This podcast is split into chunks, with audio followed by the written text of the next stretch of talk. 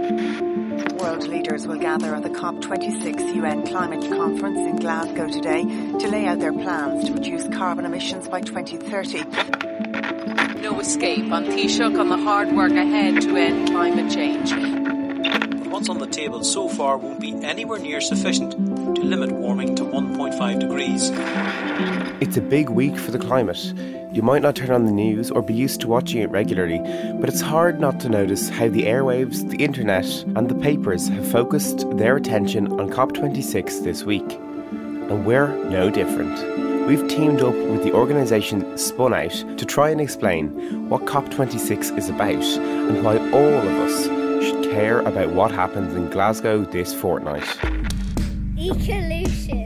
Spunout.ie is Ireland's youth information website for young people aged 16 to 25, and like us, they know the climate crisis is one of the biggest challenges facing young people today. As a youth led organisation, they think it's important to speak up about climate action and demand more from world leaders, businesses, and decision makers. Spun Out is all about giving young people a voice, and today they found us some brilliant talkers. My name is Orla Fitzpatrick. I'm 17 and I'm from West Dublin. I'm a Spun Out volunteer and I'm a member of the Dublin Action Panel for Spun Out.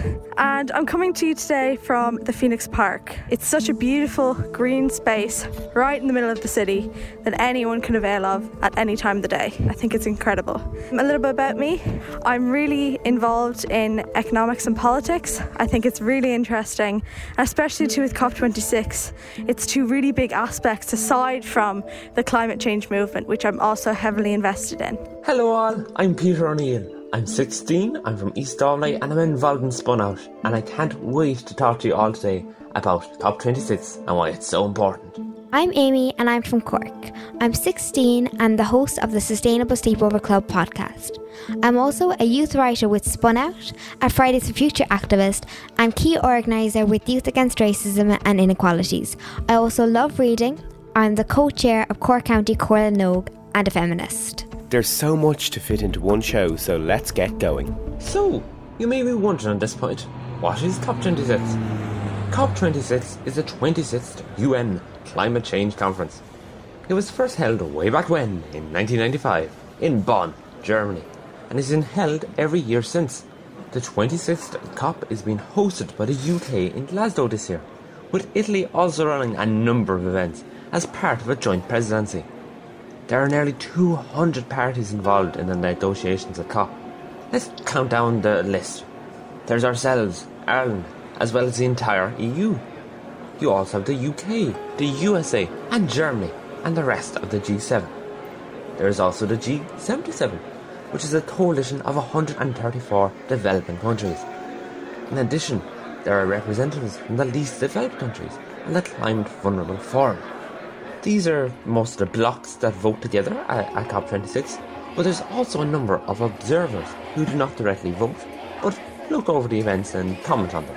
There's youth climate activists, NGOs, and even the Pope. I wonder if they'll be asking him about the emissions and the white smoke at the Vatican.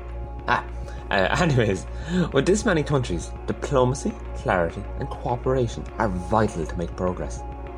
One of COP's biggest achievements was in 2015 with the creation of the Paris Climate Agreement. This year's COP is very different, with the recovery from COVID 19 still affecting the world, drawing attention away from the other crisis that is rapidly approaching the climate crisis. If the negotiations are successful, a renewed focus on fighting climate change could be at the forefront as we recover.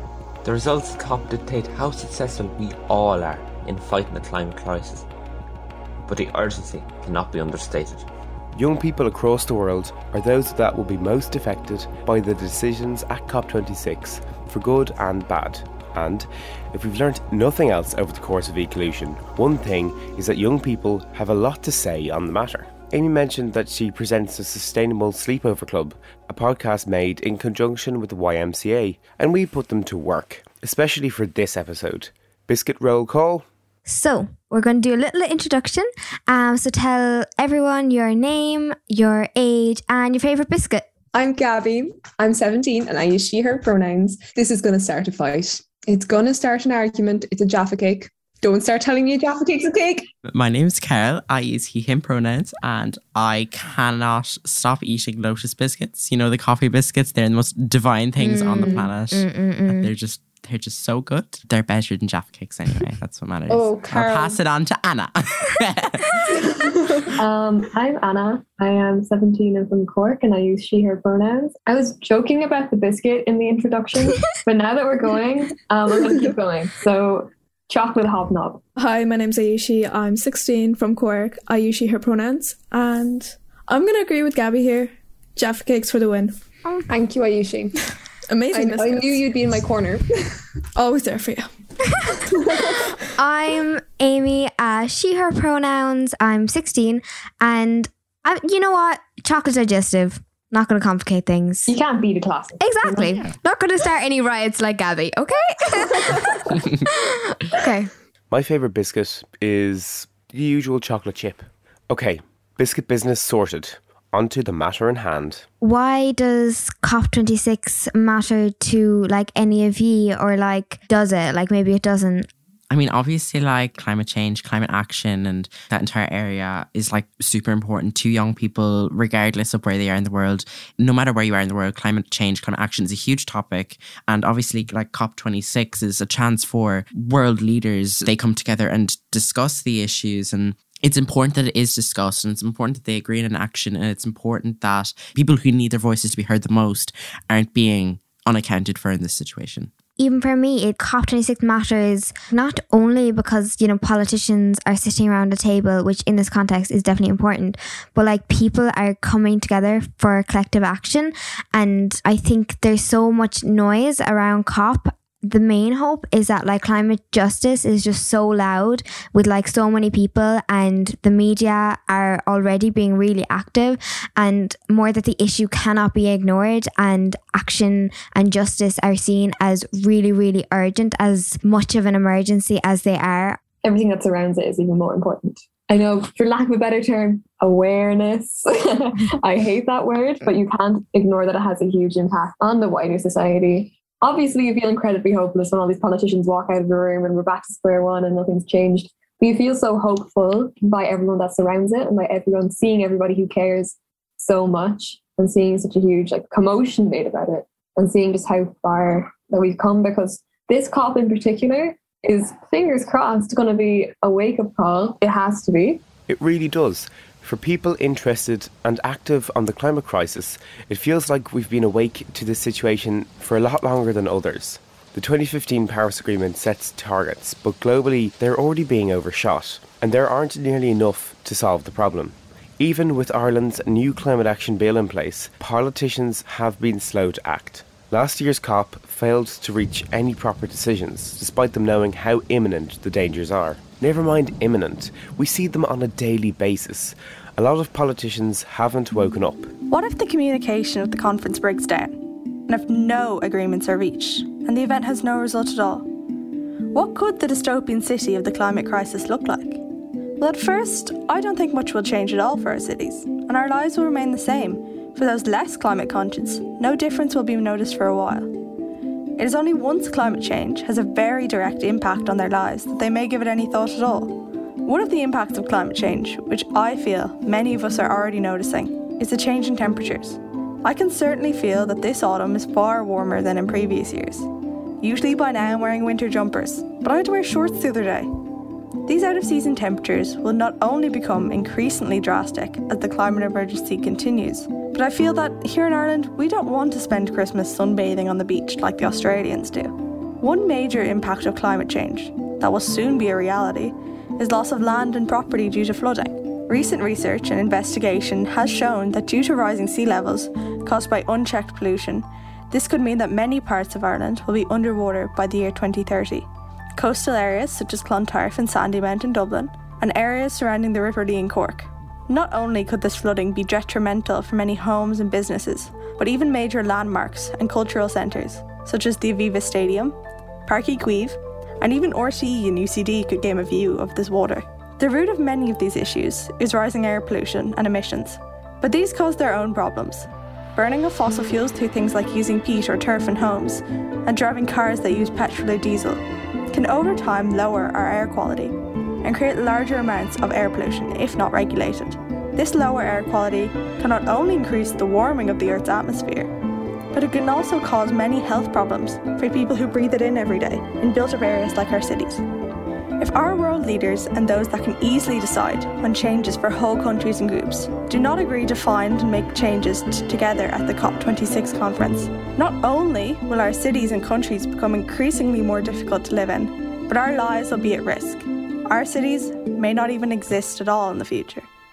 The future is something that grows ever closer, and for some, it's a world in which they're already living. Vast parts of the global south are already deeply affected by climate change, and that's at our current temperature. For their most recent episode, the Sustainable Sleepover Club had invited a special guest to discuss that. Teresa Rose Sebastian is a climate and social justice activist who co founded the NGO Re Earth Initiative. She lives in Cork, but she was born in Kerala, India. And she, like most activists, had that moment when she knew things had to change. It wasn't until 2018, um, when I went back home to India, that I sort of had my spark where I became, you know what, this is the fight I'm going to fight. Like before that, you know, I knew, yes, erosion, I knew climate change, the very basics of whatever I was taught in geography.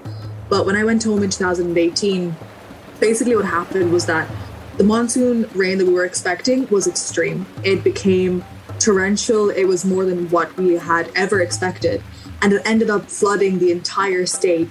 Dams had to be released, homes were basically submerged, livelihoods were just flowing away in front of people's eyes. And I was sort of stuck in that position where I wasn't exactly as impacted as those who are living, obviously, in the front line. But my home was sort of I would describe it as an island. I remember looking out because I lived in an apartment at the time. I remember looking out from my terrace and just seeing everything underneath me in water.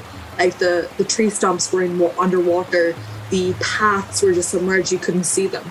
The most you could see is maybe maybe the top half of trees, which was quite astonishing because like I remember the nights before like looking out into the river, going out onto that path and just not being able to see that again the next morning was just crazy to me. Nobody in the entire state ever expected this. We expected the rains that nourish the land, that give um, water to the crops and stuff.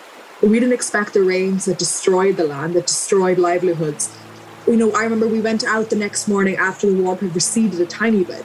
And even then, it was up to my neck. Like I had to wade through it to get to the city. My brother had to sort of like be paddled through it to leave our apartment. And at that time, it was just sort of like, ah, oh, this is just, it's like a big swimming pool. I couldn't really comprehend what exactly is happening here. And then I came home. I was extremely lucky because the day that my flight was booked to come home here to Ireland, the water had receded enough that flights could take off again. I know people who are related to me or who are close friends of mine who weren't given this privilege. People who lost thousands because they were stranded basically in Kerala for that amount of time because they just couldn't go home. But what really triggered my sort of action and my activeness was the fact that nobody else was speaking about it. My state lost 400 people, land, livelihoods, uh, cattle, stock, basically the things that keep people going in my state were just washed away, destroyed, and nobody was talking about it. At that time, what global media were covering were Donald Trump's golf trips. I hope the media coverage of the climate crisis won't just be around for these two weeks of COP26, but will continue to unfold to provoke a response and force change. But back to the conference. Peter. The goal of limiting global warming to below 2 degrees, preferably 1.5 degrees, as stated in the Paris Agreement, have become one of the main features of this year's COP.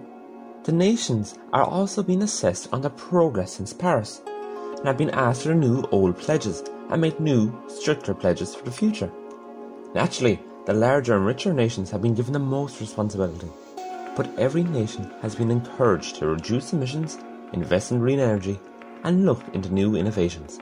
There has been a change in tone and tactics this year, with so called global stocktakes to be carried out in the coming years to make sure nations are working and giving countries a chance to adapt their plans to the ever worsening climate crisis. The rulebook, as set out in Paris, is also being finalised, and with the return of the USA to the International Climate Action Table, progress does seem likely. It had better be. Apart from hundreds of officials at COP26, there is also going to be a huge amount of observers, young climate activists like you and I. It's not surprising that on the first day of the event, they arranged a huge rally in a park in the middle of Glasgow, and Teresa is there too. I have been very lucky to receive a badge to COP this year. To put it in its actual words, it really decides who's paying for climate justice, who's not getting climate justice, and who's being left behind. When you look at what actually happens within these discussion rooms, you're shocked. I've attended sessions where individuals who have been in negotiating spaces have said the stories of how countries have just left other countries aside when it comes to decision making, how global north countries are not willing to take the responsibility for their actions. And that is where you know, loss and da- damage comes in. This one is quite crucial because we have seen a huge growth in revolution, in resistance, and in solidarity all across the world today. Especially this year, anything that goes on in any corner of the world, because of the power of social media, we are seeing solidarity protests everywhere. This sort of global connection, global unity has become a lot more visible today.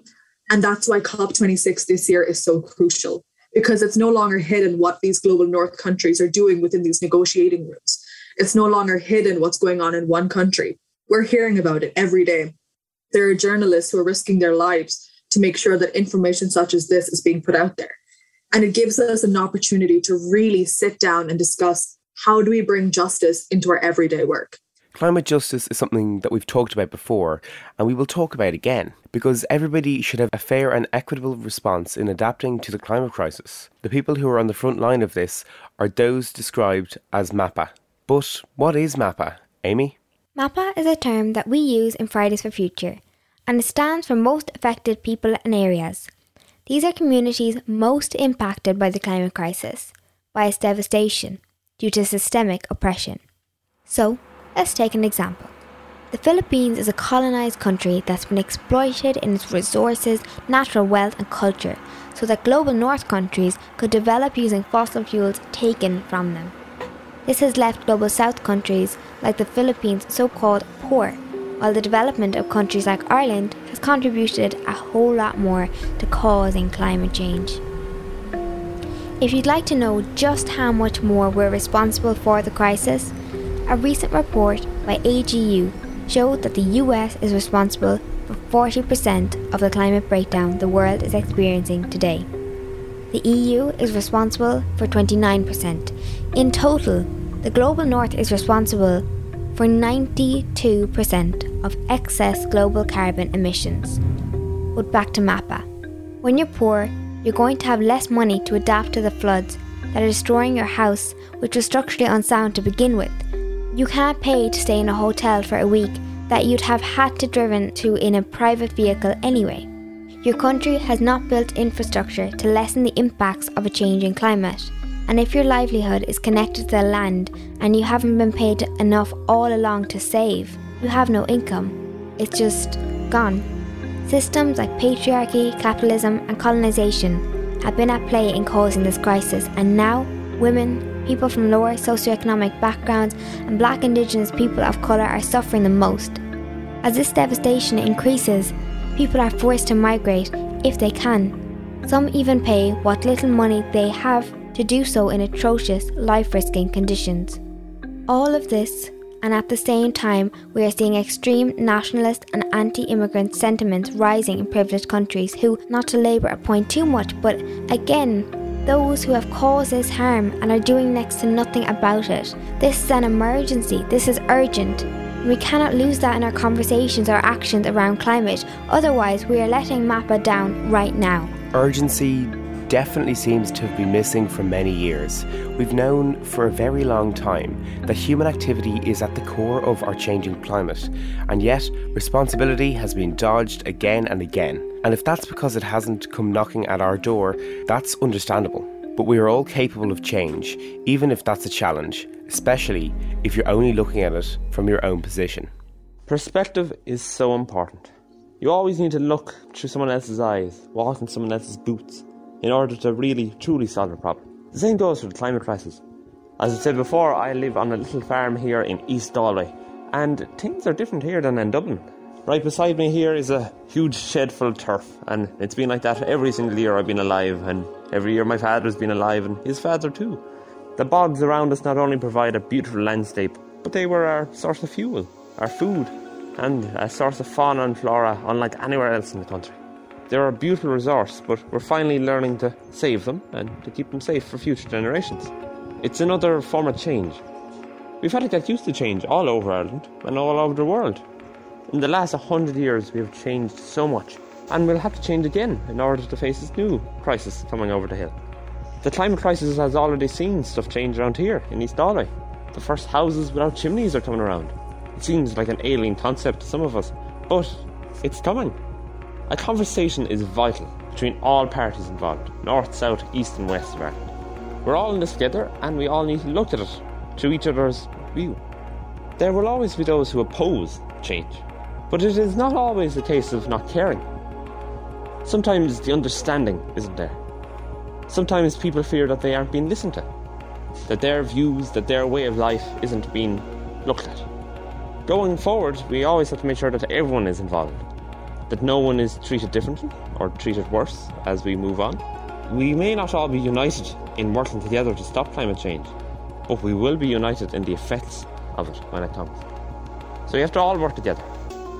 So true, Peter. Collaboration will be the key to lessening the impacts of climate change. But as Amy points out, it's really hard to collaborate when you don't have a seat at the table. There are MAPA in all our countries. Those who are homeless or queer, for example, who experience discrimination, all made worse by the climate crisis. On top of this, Indigenous communities have an invaluable connection with nature and need to be listened to when it comes to climate change solutions. But instead, their land is being stolen and burned, their traditions and cultures are being discarded, while their way of life is destroyed with them. These are the voices that must be centred. These are the voices that need to be at COP26 because otherwise, climate action from mainly wealthy world leaders could at best mitigate climate change to 1.5 degrees and still not support those who cannot adapt now or pay the climate debt we owe. Because guess what? Even 1.5 is a global north goal. It's still catastrophic for so many communities in the global south, especially without recognition of this divide. But these MAPA voices are few at COP26. The location of this conference in a global north country means that many people from MAPA can't attend. It costs too much money to get to or stay in Glasgow. Vaccine inequity means that while I, as a 16 year old in Ireland, have been double vaccinated for months, as my government could pay pharmaceutical companies directly, activists from Global South have had to fight for the same protection, often amongst a more severe COVID situation and inadequate healthcare. This means that they have to quarantine in the UK, adding more expense. COVID tests to check if you are positive are expensive, and on top of this, a trip takes planning, including accommodation, which is difficult to do if your access to Wi Fi and technology is limited. We need to uplift MAPA demands and voices, and COP26 needs to do the same. Because they are unheard, they have been actively silent, but they most certainly are not voiceless. Climate negotiations that actively silence those most impacted by the actions, power, and decisions of those at these tables cannot bring us liberation or justice on their own. These two weeks are crucial, and a lot rests on what can be achieved. What are your hopes and also your fears for COP26? My fears I will start with because unfortunately they are um, the bigger proportion here. Greenwashing, it's something we've all seen, and I'll just clarify greenwashing is when businesses, corporations, governments put this sort of facade, this sort of pretentiousness that they're actually going to do something with climate action when the results are actually far from it. We can actually see an example here in Cork City with the robot trees. I don't know if any of you have seen them, but they are on Grand Parade and St. Patrick Street, where it is a wooden box with moss inside it that is said to improve the air quality. When we look at it from one side, yes, great, we need better air quality, but there are better ways of um, mitigating this. What we're doing is adapting to the issue when it's too late to adapt to it just now. We have to mitigate it. My fear is that this entire conference is going to go negotiating, negotiating, and there's going to be no result like there was in COP25. But it's crucial that we get one because with the amount of IPCC reports, which is the Intergovernmental Panel on Climate Change. Am I missing another one? I think that's right. They've released so many reports that are stating we don't have a lot of time. And this year, again, is quite crucial because we have a huge opportunity to build back better, a huge opportunity to really dismantle this system that works on oppression and build one that's built around uh, sustainability and justice. But it's not just for me to sit here and say it. People in power need to understand the urgency around this issue. And oftentimes, if you're not directly impacted by it, you're not going to act upon it, which is why we've seen so many levels of inaction. The Sustainable Sleepover crew shared Teresa's worries there's hopes for COP, but I suppose like there's fears as well that people have to a certain extent. I know Greta Thunberg has expressed some skepticism around whether or not anything will actually be done. Supposed to be the same fear that I have is that we'll have conversations and we'll have conversations, but no action will be taken. I'm hopeful that that's not going to be the case, but I understand that some people feel like it will be. I think world leaders, they are like behind so many indigenous people and people at the forefront who have been educated on this for so long and have been so much louder. And yet they're the ones at the table making decisions for everyone. And actually, one of the questions is how does it feel to have people make decisions that affect you so much? Like not just around climate change, governments, and also corporations, which we don't often think about in this context. Like it's not just governments that need to be held accountable at this COP. How does it make you feel? Concerned a little, you know, concerned that we are still having the same old conversations, but also concerned that there isn't motive there or that maybe the motive isn't the right motive that should be. Terrified, to be honest. Yeah, I mean, like you feel very small as a singular person when you compare yourself to maybe mega corporation, like corporations so big that you don't know their names those are the kind of people that honestly scare me because, well, at least a democratic government, there's some element of representation there. There's emphasis on some. But yeah, there's just so many players behind the scenes. It's very easy to feel small when you're one person. And I suppose, again, that's a huge thing A surrounding COP where you feel very much more connected to the movement. You feel a lot more solidarity with everybody yeah. around you and you don't feel as small anymore and you do not feel as powerless. The climate justice movement is way bigger than, than you think we do need world leaders and politicians that represent people and like consult with us and take action. But I think in some ways people are more powerful when we act together. And I think that's definitely true when it comes to this particular like fight for climate justice, that people are the ones who are going to create change.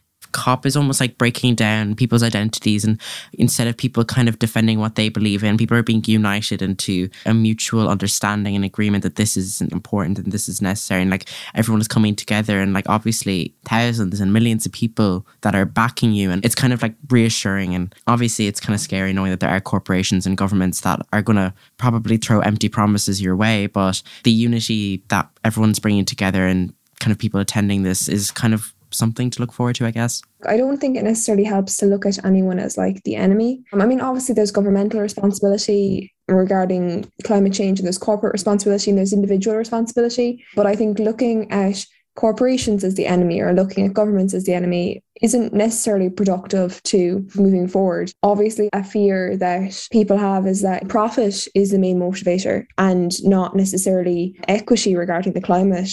But let's try and put a brave face on it. What might our cities look like if leaders act as we need them to? With so much at stake, if COP26 is a success, our world and the lives we lead could change hugely. One major goal of the conference is to gather a large sum of money to support the battle against climate change for the developing world. With this funding and the rallied support of countries and governments globally, the world could shift to being a more sustainable and environmentally conscious society. But what could this utopian future look like? Well, in keeping with another major goal of the conference, we would need to try and reduce our emissions greatly over the next few years. For Ireland, this could mean many things. But as a dub myself, I love the idea of a sustainable 15 minute city to not only reduce carbon emissions, but to increase our standard of living and create more sustainable societies. I began to get really involved in researching and experimenting with this idea during the second lockdown. I think it really came into the spotlight because of people working and doing school from home and the shift towards a less commuting. This and the idea that everything you need should be within a 15 minute walk, cycle, or public transport journey from your home. This includes food, work, health, education, culture, and leisure.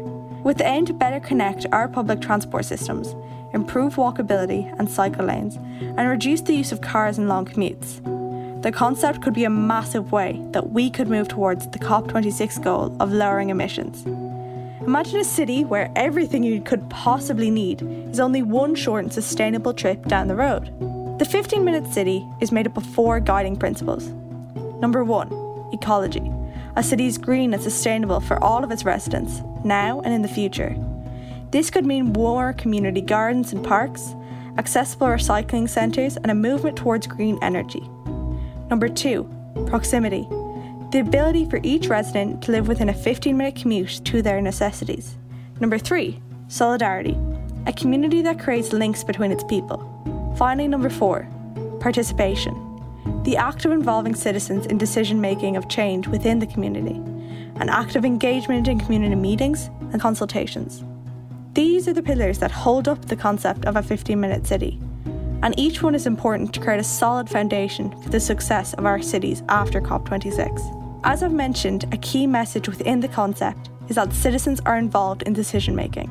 As we, the young people of Ireland, begin to be more widely recognised as passionate and informed individuals, this means that our voices and opinions regarding Ireland's climate change battle will become more valued. I hope they will, because young people have great ideas about what an ideal world looks like. Just to be able to stop and listen to one another and have a heart to actually act on that, that would be an ideal future for me, I think. Sometimes it can feel like we live in a world where whoever shouts the loudest is the one who's being heard. But, like, that's not going to help us have conversations to fix things. Actively listening, not listening to respond or combat something or like put in your input, but like to be like, actually, I don't understand this and I'm listening to your point of view. A world where no one is left behind. I just think that there shouldn't be a situation where people are left starving while the rest of the world's profiting off of that. A justice centered world where we kind of really just view everyone as human and value nature. That's what an ideal world would look like for me. Well, I truly believe that this could be a last chance to save our planet from a climate disaster. And it's going to be really interesting to see how it all plays out with all sorts of different people from all walks of life coming together to discuss this one thing. I think that it's going to be important in making the world connected in the climate change battle. But it'll also be interesting to see how we can benefit from this, how we can help others in developing countries. How will the funds be raised to help the climate change emergency in other countries around the world? And I truly believe that it is a last ditch effort that we can be involved in to save our planet. I'm hoping again, this is an opportunity to place a justice oriented structure that no longer puts profit over people. So let's keep our eyes on COP26. If you're not actively involved, that's okay. If you're on social media, maybe use these two weeks to share your opinion. Talk to people about your concerns, speak with your parents, and tell them that there's something you really worry about. If you've friends who worry about it too, share those fears because you're not on your own in being worried. COP26 runs for two weeks, but how we act and how the world responds will carry on long after these two weeks hopefully with renewed vigour to tackle the climate crisis, to lessen the impacts, because this one is really important. People are not going to sit back. People have had enough. And I don't think that like governments and people in power can sit back anymore. Every single eye is on them. Every single eye is on COP26. People who have very little knowledge about climate are talking about COP because of how important it is this year. So definitely the people give me hope, but um it's those in power that give me fear. World leaders, they love to tell young people we're listening, but how many opportunities do we actually have to listen to? What I need to see from world leaders is strong action, listening to those most marginalised and most affected by the climate crisis. I would just say listen to MAPA and then act on what they've said because honestly, they have the solutions they have for years. It's plain as day. Listen with the intent to actually act on um, what you're told um, and not for the sake of, oh, look, we listen to these MAPA activists. How inspiring. Now go back and we're going to keep ravaging your countries and destroying your livelihoods. My message is take action. I know it's easy for me to say that. I'm sitting here, I don't run a country. If politicians started building that ideal future, the world would be a much better place. And have empathy, which I think is an important thing for everyone to have anyway. But back to take action. God damn it, do something. Exclamation point. Okay. I couldn't agree more. Thanks to Spinout and the volunteers Orla, Peter, and Amy, as well as all the members of the Sustainable Sleepover podcast and Teresa Rose Sebastian. We'll be back soon, but for now, Gachtainna a hin a do a trí. Slán! Ecolution. This is our RTE